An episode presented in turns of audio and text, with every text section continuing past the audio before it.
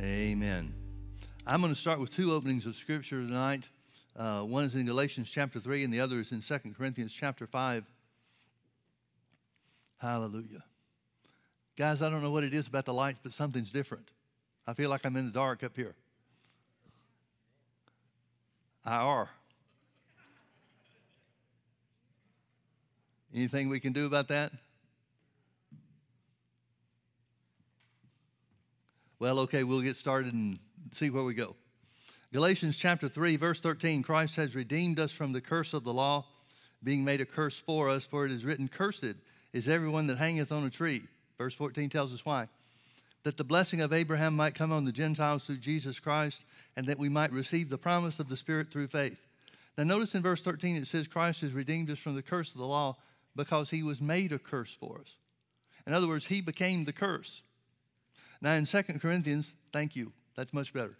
In 2 Corinthians chapter 5, beginning in verse 17, it says, Therefore, if any man be in Christ, he is a new creature.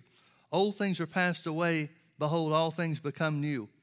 And all things are of God, who has reconciled us unto himself by Jesus Christ, and has given to us the ministry of reconciliation. To wit, that God was in Christ, reconciling the world unto himself, not imputing their trespasses unto them, and has committed unto us the word of reconciliation. Notice how many times he's talking about reconciliation. Paul was real strong on the doctrine of reconciliation, and this word reconciliation just simply means exchange. It goes further and, and means mutually exchange, a mutual exchange. But all that means, the, and that just brings out a little bit more of the reality that there was a complete or an absolute change that was made. Galatians 3:13 says that Christ was made a curse for us. Here in 2 uh, Corinthians chapter 5, it talks about being made new creatures. The born again experience is being made a new creature or a new creation because of this exchange. Verse 20 Now we are ambassadors for Christ, as though God did beseech you by us. We pray you in Christ's stead, be ye reconciled to God. In other words, he's saying, he's writing to people that are saved. So he's not saying get saved. He's not saying we encourage all of you Christians to get saved. How would he write to the Christians talking about being reconciled to God since they were already reconciled? Well, he's talking about knowledge of this doctrine of reconciliation. When he says, Be ye reconciled unto God, he's talking about having faith in and understanding how the exchange works. And then he explains it more fully in verse 21. For he, talking about God the Father, has made him, talking about Jesus, to be sin for us who knew no sin, that we might be made the righteousness of God in him. So here's this entirety of this mutual exchange doctrine that Paul is speaking about. He's saying Jesus became sin so you could become righteousness. He's saying Jesus was made a curse for you so that you could be made or come into the blessings of God as a Gentile. Now, do you remember in the last night Jesus was with his disciples? Luke 22 brings this out uh, about verse 44, 45, somewhere around there it tells us about how that Jesus left the Last Supper, took his disciples with him, and went into the Garden of Gethsemane. And it says that he prayed, and remember, he asked his disciples to pray too, but they fell asleep. And Jesus was praying, he was in, in great distress. And he prayed, Father, let this cup pass from me. If it be possible, let this cup pass from me. Nevertheless, not my will, but your will be done. Now, I want you to think about that prayer. He's saying, to God if it's possible. Well, with God, all things are possible. He's talking about the work of being made the curse for us. He's facing the cross. He knows it's just going to be a matter of minutes before the, the Jews bring their military force, military guard into the garden with Judas. And because of Judas' betrayal, he's going to be taken captive. He's going to experience all the things of the cross that lead to his death and his burial. And it says that he was in agony and he was praying so hard that there were great drops of blood that came through his skin, penetrated his skin, and dripped on the ground. Now, medical science tells us that that has happened on rare occasions. But there's never been anybody that did that or experienced that and lived. There are times when someone's stress or circumstances are so difficult that blood will begin to flow from their pores. But nobody, there's no medical record of anybody that's ever survived that. And so it says of Jesus, he began to sweat great drops of blood, and an angel came and, and strengthened him. And then the next thing that it says is very interesting. It says, and he prayed more earnestly. So he's praying to such a degree that it's affecting his physical body. He begins to sweat blood, if that's, I'm not sure that's a, a specific term, but that kind of gets the point across. And so the angel of God appears and strengthens him. So what does he do? He prays harder. It doesn't say that he sweat great drops of blood again, but I don't know what more earnestly would be if it's not more of the same. Why is Jesus in agony over this? We know what's going to happen. He does too. He knows that he's going to be beaten. He knows that the scripture has to be fulfilled that by his stripes we are healed. So he knows there's a beating coming. He knows there's a painful death that's coming. But, folks, if, if that's all that he's facing, if that's all the reasons, or if those are the only reasons that he's in agony in the Garden of Gethsemane, I have a hard time with that. Nobody could man up more than Jesus. We know that Jesus spent less time on the cross before he died than either of the two thieves that were on his right and his left. And on top of that, we know that there are examples, many, many examples in the early days of the church, the early, uh, the first generation of the church, when the Romans were persecuting Christians, they would find all kinds of gruesome ways to, to, uh, to kill Christians. One of the ways is they would have these giant um, bulls and, and animals that would be uh, brass metal of some type, but they were hollow on the inside. And these could be opened up, and in many cases, the sacrifices to these false idols, these false gods, were placed in there. And so they were built as roasting units or roasting ovens. And they put Christians in those things. They put Christians in them and lit the fires and got them as hot as, as they could possibly get. And instead of screams of agony on many, many occasions, it says that the Christians on the inside we're singing praises to God. There are a lot of times where we have historical records, again, of the early days of the church, the first generation, specifically during the first generation of the church, where other uh, means of death were employed. In John's case, boiling with oil, but he didn't die. His skin didn't react in any way whatsoever. And so, what I'm saying is, there are historical evidences of times where the power of God would be on Christian martyrs in such a way that they escaped the pain of the death that they endured. Well, if, Jesus, if we see that God did that for early Christians, why couldn't God have done something like that for Jesus?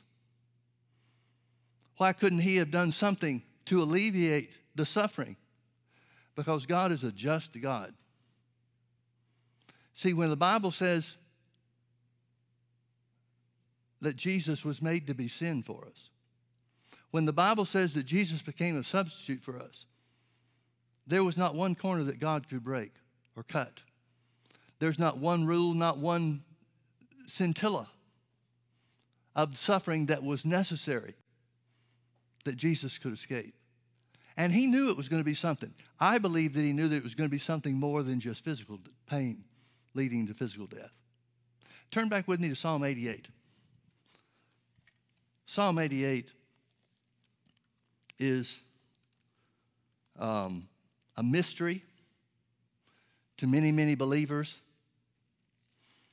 It seemed to be a mystery to the translators as well. I'm going to start here under the heading of Psalm 88 before the psalm starts. There are oftentimes descriptions of what these psalms are for or about. Let me read to you what's uh, in this King James Bible that I'm reading from, the Nelson. Psalm 88 is a song or a psalm for the sons of Korah to the chief musician upon something I can't pronounce and something else that I can't pronounce. In other words, the translators, through whatever evidence they had, take this back to the sons of Korah. Now remember, the sons of Korah were the ones that were swallowed up when the earth separated when they rebelled against uh, Moses. Korah and his family were devoured into the earth. Now, there's not a heading in the original text. And so, in most cases, I, I, let me qualify that. There are sometimes a heading, but not always in the Psalms. There's not always ironclad information about what these Psalms were for or when they were given. And it seems that the translators, because there's nothing here that really talks about the sons of Korah and the experience that they had being swallowed up by the earth, there's nothing that identifies or specifies them that I can see. But, but trying to ascribe it to something, Korah is the best guess that the translators had, I guess. Let me start reading in verse 1. O Lord God of my salvation, I have cried day and night before thee. So it's not talking about just one instance, it's not talking about just one period of time. It's talking about something that happened over a period of at least two days or nights. I have cried day and night before thee. Let my prayer come before thee. Incline thine ear unto my cry. For my soul is full of troubles, and my life draweth nigh unto the grave. That phrase where it says, and my life draweth nigh unto the grave. And I know I give translators a hard time sometimes because of what they didn't know. But I don't think any of us would have known this at the time that the psalm was given. It's inspired of God. We don't know exactly who the psalm was, uh, was given to by the Holy Ghost. We don't know all the details. But that phrase where it says, My soul draweth nigh into the grave, it literally means in the, in the Hebrew that it's satiated with evils. Satiated with evils. Now, satiated just simply means uh, something close to saturated. So it says, I'm drawing nigh into the grave. Literally, I'm saturated with evils. Who is that? With your knowledge of Scripture, with your knowledge of the Old Testament, who is that? I don't know of anybody that that fits. Not in the way that it's presented. Let's go on reading. I am counted with them that go down into the pit. This word pit is the word um, Sheol. It says, I am as a man that has no strength this phrase, a man without, with no strength, literally says a man without God. So, whoever this is talking about is talking about someone that is separated from God. Well, who is separated from God that's crying out to God? That's not usually the way that it goes. And if that's the meaning here, then that means this psalmist, the one that is inspired by the Holy Ghost to give us this psalm, has to be an unsaved individual or uh, couldn't it wouldn't unsaved doesn't work for the Old Testament.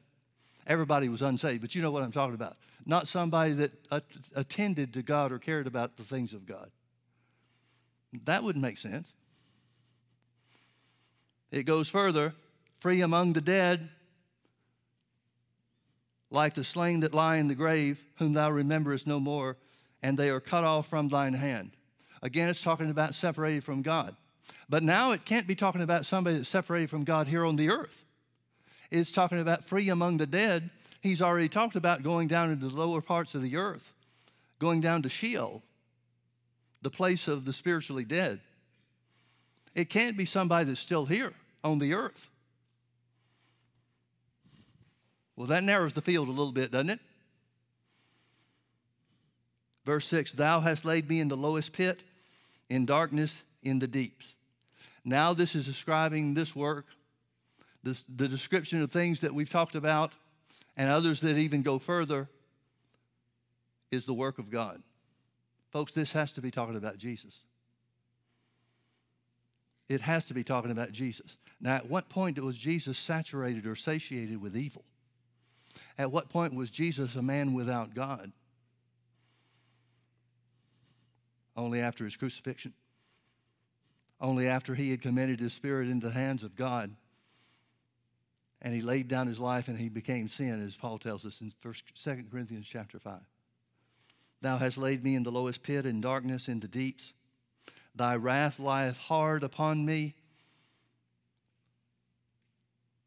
I want you to get the picture. Again, this, this has to point to Jesus and only to Jesus. When was the wrath of God upon Jesus? Only when he was made sin. only when the exchange was being made spiritual death for eternal life. Sin by nature, spiritually dead by nature, versus spiritually alive.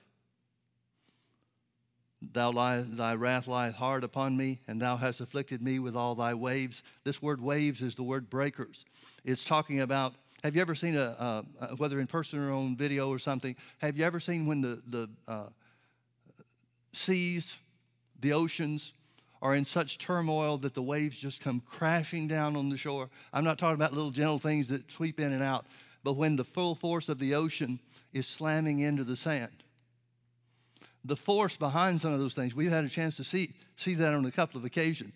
And the force behind those waves, nobody gets out in them. At least nobody gets out. Uh, sur- surfers are crazy. You know that. Everybody knows that. Sometimes surfers try to get in the middle of these storms when the waves are the highest. But there's no way any of them would risk riding it into the shore because of the force of the, of the waves that are breaking onto the shore. That's what Jesus, if this is talking about Jesus, and folks, if it's not, I don't know who it would be. Nobody else I know of fits the description. And it says, Thy wrath lieth hard upon me, thou hast afflicted me with all thy waves. It's talking about punishment. Apparently, the punishment, the price, the sacrifice, the substitutionary work of Jesus wasn't finished when he died on the cross. Now, if Jesus is facing things like what's being described here, the wrath of God lying hard upon him, being a man without God, being among the dead, then apparently there was still punishment, still a price to pay during the three days and nights between his death, his burial, and then his resurrection. And folks, I can't help but believe that that's what Jesus is pulling away from in the Garden of Gethsemane. I don't think he's pulling away from physical death. That was the easy part. That was stuff that just happened in a matter of hours. Don't get me wrong, it was painful, it was terrible, it was horrible. But in my opinion, if I understand the character and the nature of God in the scriptures as it describes it, it seems to me that the greater punishment was after his physical life had ended it's certainly true if these scriptures are talking about him. That would have to be the case. Well, it says some more. Thou hast put away mine acquaintance far from me. One translation says he's a man without friends. Well, unless it's talking about the Holy Ghost as being a friend, I'm not sure that helps as much.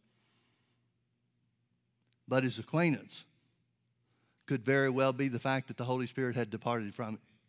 You remember on the cross, one of the last things Jesus said is, My God, my God, why hast thou forsaken me?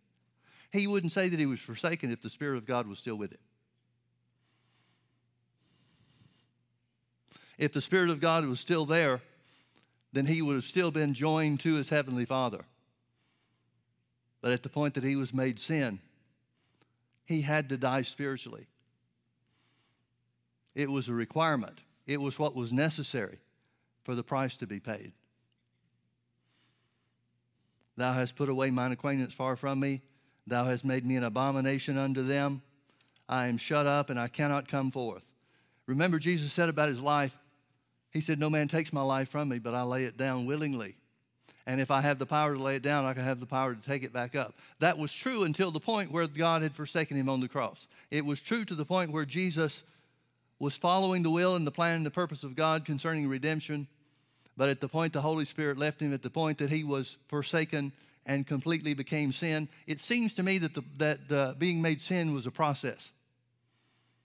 It seems to me that as he went further and further into taking upon himself the punishment for spiritual death, the punishment for Adam's original sin, and the sin that came upon the world, of the spiritual death that came upon the world, really it seems that from the Garden of Gethsemane, he begins laying down his life. But it's culminated, it's completed at the point where he says, Why hast thou forsaken me? At that point, he doesn't have the power to raise himself back up. And I believe that's why the last thing that he said on the cross was, Father, into, my, into thy hands I commend my spirit. That seems to be the point where he's all in. That seems to be the point where he says, Okay, Father, it's up to you. I yield to your plan, I yield to your purpose. I no longer have power to control things.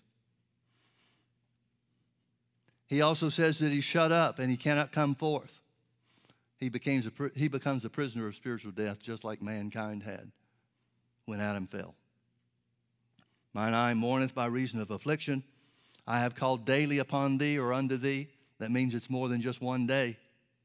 Well, we know the time that he spent between the crucifixion and the resurrection was three days.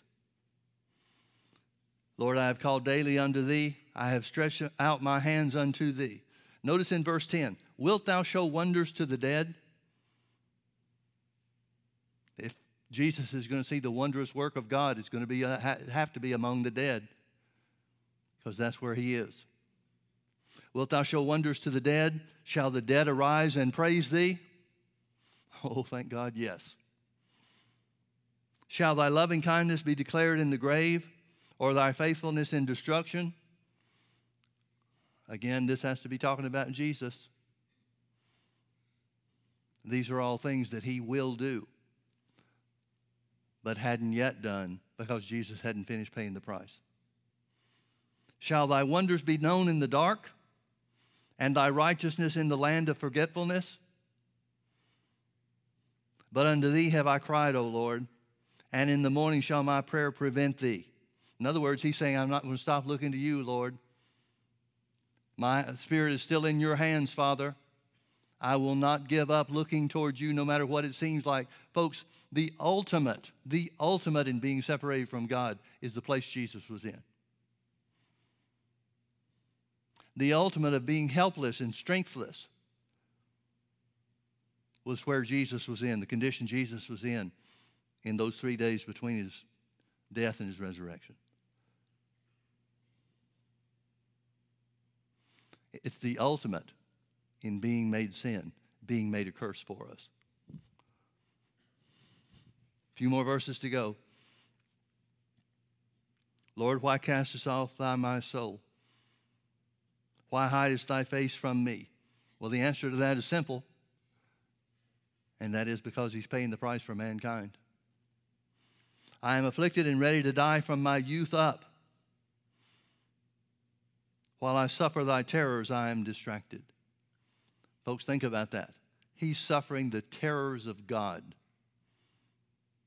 the all powerful creator of the universe, the waves, the wrath, the breakers, the evils, all all of those things are a part of the power of God's judgment being placed upon Jesus rather than mankind. Thy fierce wrath goeth over me. Folks, I believe if the Bible calls it fierce wrath, it's fierce wrath. Thy fierce wrath go over me. Thy terrors have cut me off. They came round about me daily like water. They compass me about together. Lover and friend hast thou put far from me, and my acquaintance into darkness. In other words, he's saying the only acquaintance I have now is the darkness that I'm surrounded by, the terrors that I'm experiencing, the fierce wrath that comes upon me.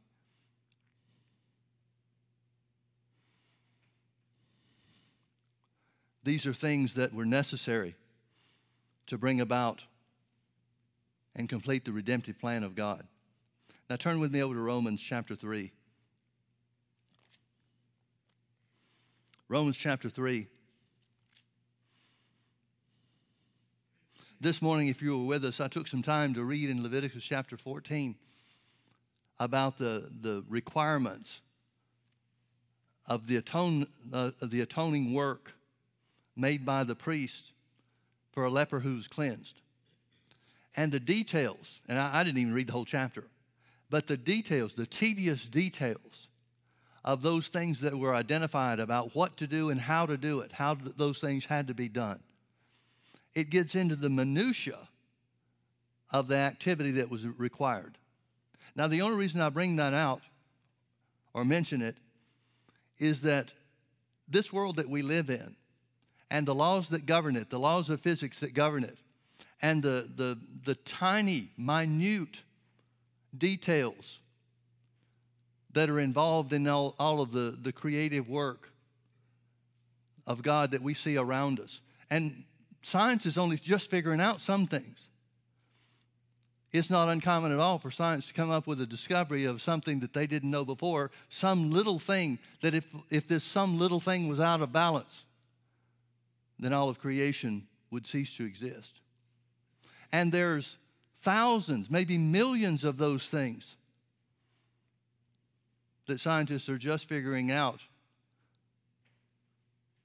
that exist here in this planet and make it something that is unbelievably unique and unbelievably, unbelievably made. Let's start reading in verse 23, Romans chapter 3, verse 23. It says, For all have sinned and come short of the glory of God. Notice verse 24 being justified freely by his grace through the redemption that is in Christ Jesus, whom God set forth to be a propitiation. The word propitiation here is a difficult one, it means the mercy seat. You remember how the Ark of the Covenant is made, or drawings that we've seen of the Ark of the Covenant? We don't know if they're accurate. We don't know if they're if they're um, a real way that the ark was. But a couple of things that we do know. We know the top had uh, angels on either end of it, and their faces are covered by the wings that come forward. And underneath those, or between those two angels, there's a, a, a little bowl type thing built into the lid. And that bowl was the place where on the Day of Atonement the high priest would bring the blood in to the Holy of Holies and put that blood there uh, uh, in that little bowl. Sprinkle that blood on the, the, the lid that was made to catch the blood that was offered, the sacrificial blood that was offered. Now, that when the blood was applied, it was called a mercy seat. That's what this propitiation means. But before the blood was applied, or without blood being applied, that mercy seat became a judgment seat. And that's why it was so necessary for Israel to follow the details, again, the minute details of the sacrifices that were required by God from man and the method and the manner in which they were to be carried out and, and entered into. So, here where it's talking about propitiation, it's talking about mercy seat. But the real thought that's important behind it is the substitutionary work of the sacrifice. See, the propitiation, the mercy seat, only became available through the substitute of the Old Testament sacrifices of the lambs of the, the bulls and through Jesus' sacrifice with his own blood. So this, this is talking about what Jesus is concerned is the same thing that Paul was speaking of to the Corinthians, and he tells some about it to the Romans as well, about the doctrine of the ministry of reconciliation. It's a part of the exchange. It's a part of the substitutionary work of the Messiah. So it says, For all have sinned and come short of the glory of God, being justified freely by his grace through the redemption that is in Christ Jesus, whom God sent forth to be a propitiation or a substitute through faith in his blood, to declare the righteousness for the remission of sins that are past through the forbearance of God. To declare, I say at this time, notice verse 26. The language is a little difficult for us, and I think a lot of times we get caught up in the language, the difficulty of the language, and fail to realize what he's saying. There are a lot of things that are right out in front of us, right in front of our face, that it seems that we miss it because we get bogged down in the, in the language.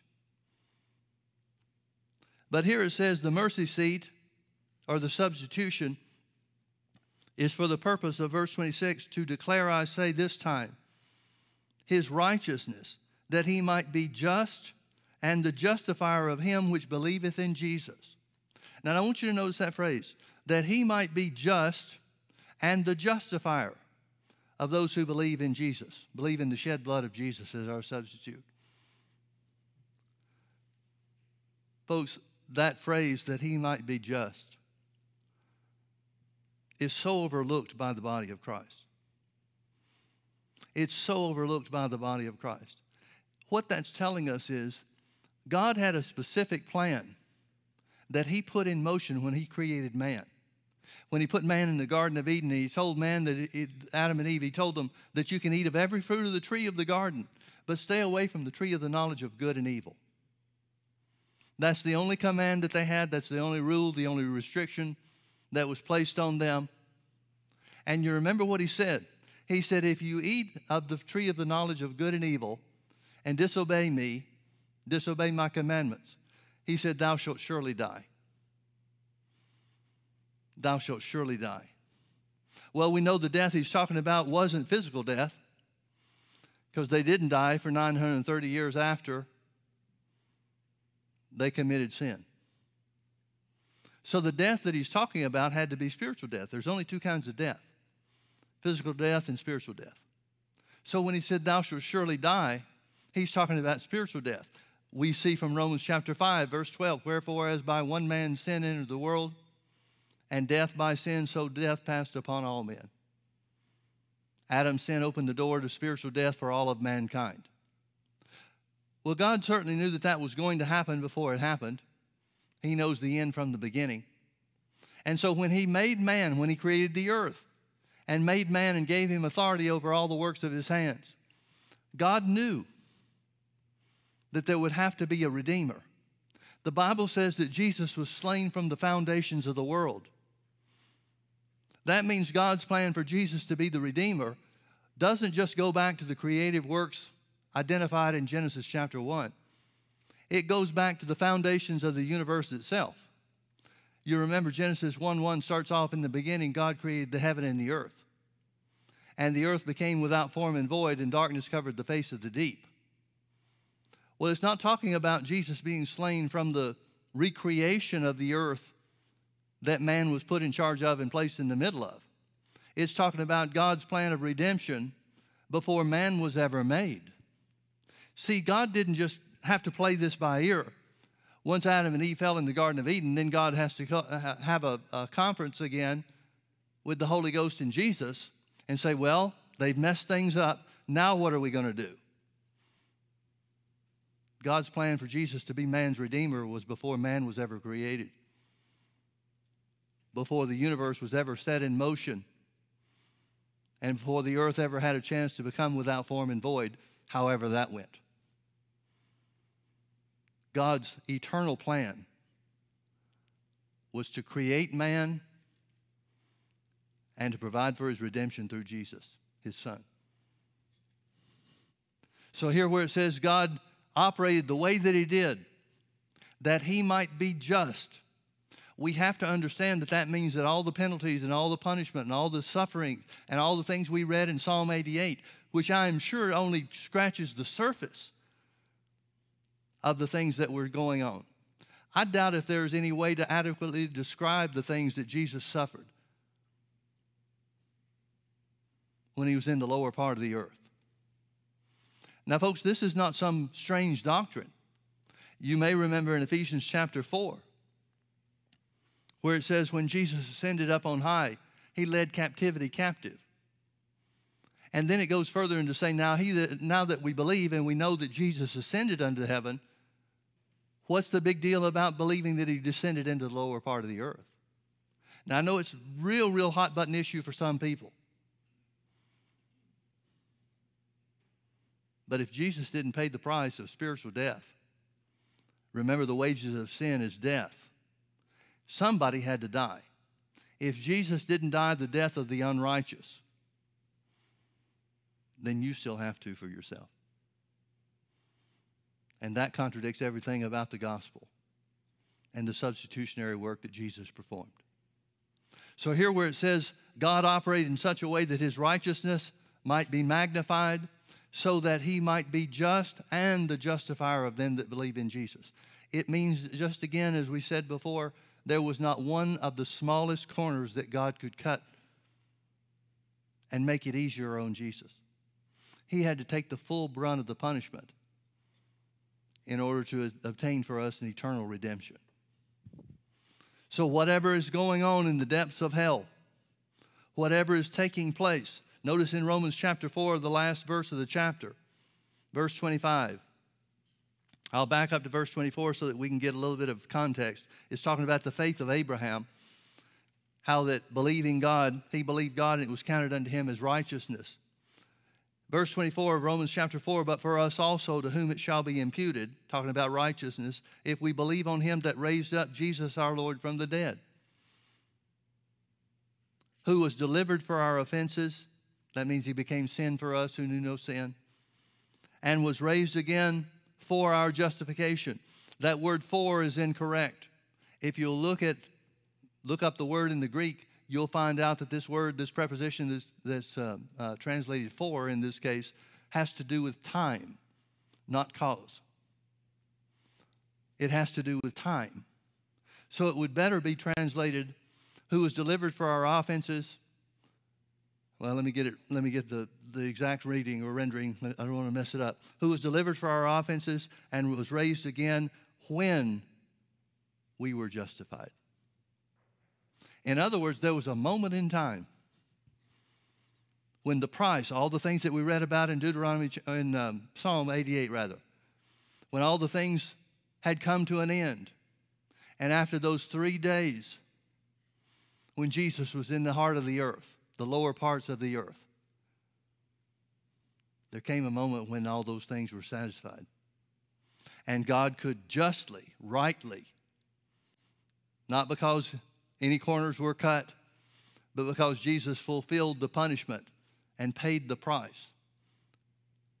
There was that moment in time when God said, That's enough. The work is done. And because he did it in a just manner, Satan has nothing to say. Doesn't keep him from talking. But he has no right to claim that Jesus didn't perform the complete work. Now, folks, what I want you to understand well, let me turn with me to Hebrews chapter 9. Let me make this comment, read a few scriptures before I make the comments that I started to make. I'll come back to them. Hebrews chapter 9. Let's start in verse 11. That Christ being come a high priest of good things to come, by a greater and more perfect tabernacle, not made with hands, that is to say, not of this building neither by the blood of goats and calves, but by his own blood he entered in once into the holy place, having obtained eternal redemption for us. For if the blood of bulls and of goats and the ashes of a heifer sprinkling the unclean sanctifieth to the purifying of the flesh, in other words, he's, if he, he's saying, if the Old Testament sacrifices worked for a year, how much more shall the blood of Christ, righteous blood, who through the eternal Spirit offered himself without spot to purge your conscience from dead works to serve the living God. In other words, he's saying if the blood of animals, which had nothing to do with righteousness but was written merely a stand in for the people of God, if that was effective for a year, it had to be re- reapplied every day of atonement, every year. It had to be done again. But he's saying if the Old Testament ritual and the substitutionary work of the Old Testament sacrifices were effective, limitedly so, but still were effective for a period of time, how much more shall the blood of Jesus provide for us an eternal redemption? In other words, there came that moment of time when God said, The price has been paid. The Bible tells us that the Holy Ghost came back upon Jesus. Jesus became the firstborn among many brethren. If Jesus was the firstborn, he couldn't be the firstborn from the dead because other people had been raised from the dead before him. He raised Lazarus from the dead. He raised the young boy in, uh, uh, and delivered him back to his mother in that town that he was going through. There were others that were raised from physical death before Jesus. There were people in the Old Testament that were raised from physical death, and certainly that was before Jesus. So when the Bible says Jesus was the firstborn among the dead or from the dead, it's got to be talking about spiritual death because nobody had ever been born again from spiritual death. There was never a sacrifice that was paid or made that would enable somebody to return from spiritual death until Jesus. So the life of God comes back upon Jesus. He is made righteous. He comes back to the earth to pick up his body.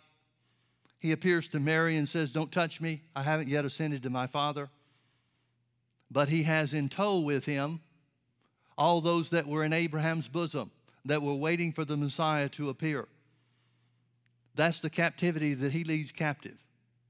He brings the captivity or the captives out of their captivity in the lower part of the earth or the upper part of the earth, of the two uh, compartments. One was Sheol, the place of the dead, the other was Hades, which was the holding place for the righteous. Jesus takes them with him to heaven. According to Hebrews chapter 9, he offers his own blood in the heavenly holy of holies. So the tabernacle must have been a pattern of what was in heaven or what is in heaven, too. He offers his blood as that eternal sacrifice and comes back to the earth to share the eternal life that he's received from his Father God with his disciples. And because these things were really done, because these are not fairy tales or fables, these are things that really happened, these are things that happened in real time. Because of that, everything that Jesus shed his blood for became an absolute reality. The Bible says Jesus was made a curse for us.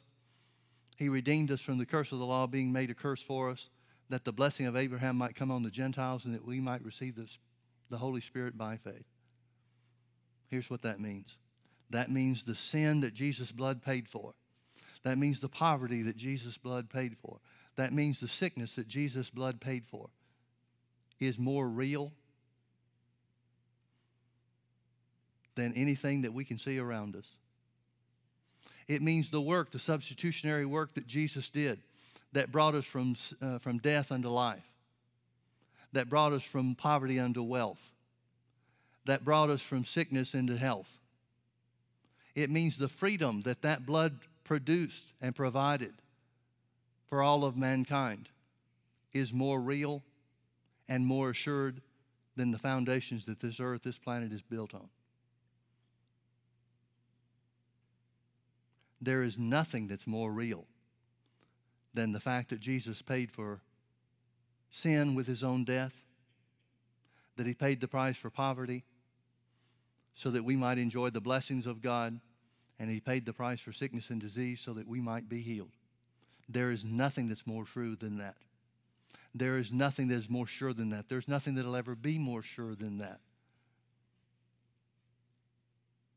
There is no single event in all of the universe and all of history that is more real, more sure, and more true than that fact. You have been freed from death. You have been freed from sin. You have been freed from poverty, and you have been freed from sickness and disease. And that's absolute truth. Nothing can ever change that. Nothing can ever alter it. Nothing can ever do away with it. Nothing can change it because it was based and built and established on the blood of Jesus. That means not even your mess ups and mine, your failures or my failures. That can never change it. There is no work that we can do or fail to do that can ever change what Jesus' blood accomplished on your behalf and mine. That's why it's absolute. That's why it's totally sure. That's why it's totally certain. And that's why it'll never change. Let's pray. Father, we thank you for your great plan of redemption. Jesus, we thank you for being willing to carry it out. We see you, Lord Jesus, drawing back because you knew what was to come. And we're certain as well that what little bit of information the Bible gives us that we looked at tonight, I'm sure it doesn't even scratch the surface of what you had to endure. You didn't do it for yourself, you did it for us. So we declare that we will not neglect such a great salvation. We shall not neglect such a great deliverance from sin and spiritual death into righteousness and eternal life. We shall not neglect the great price you paid, the chastisement of our peace that was upon you, so that we can enter in and walk in the blessings of Abraham here on this earth. We shall not neglect and we shall not forget that you took our infirmities and bore our sicknesses, and with your stripes we were healed. If we were healed, then we are healed now. And we declare that all of the things that Jesus purchased for belong to us. We declare that we walk in them we declare that our righteousness is of God, not of ourselves. but we have been justified by the just and holy God of the universe. We have been justified by faith in Jesus Christ. And nothing can ever change that. And for that, Father, we worship you. We magnify your holy name. We exalt you, Lord Jesus, as our Savior, our provider, and our healer. We gladly accept all that you have purchased for us with your precious, holy blood. Thank you, Father. Thank you that we are healed by the stripes of Jesus. Hallelujah. We love you, Lord. We magnify your name. We receive all that you have for us.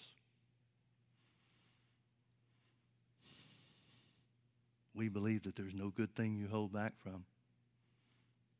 There's no good thing that you would deny us because you've given us the best of all things. And that was Jesus as our sacrifice. We bless you, Lord. We magnify your name. Hallelujah. You remember some years ago when the movie The Passion of the Christ came out? You remember some were complaining about the movie because they said that it was too bloody. I'm not sure how it's going to work, but if when we get to heaven we have a chance to see the things as they really happened, if we have a chance to see the price and the, penalty that Jesus had to pay and satisfy the eternal claims of justice, we're going to find out that it was nothing. The movie didn't portray anything in the way that it really was. Our religion is a bloody religion. Thank God it is. Because without the shedding of blood, there is no remission of sins. Thank God Jesus was willing to shed his. Amen. Say it with me the Lord is good, and his mercy endures forever. Amen. God bless you, folks. Thanks for being with us.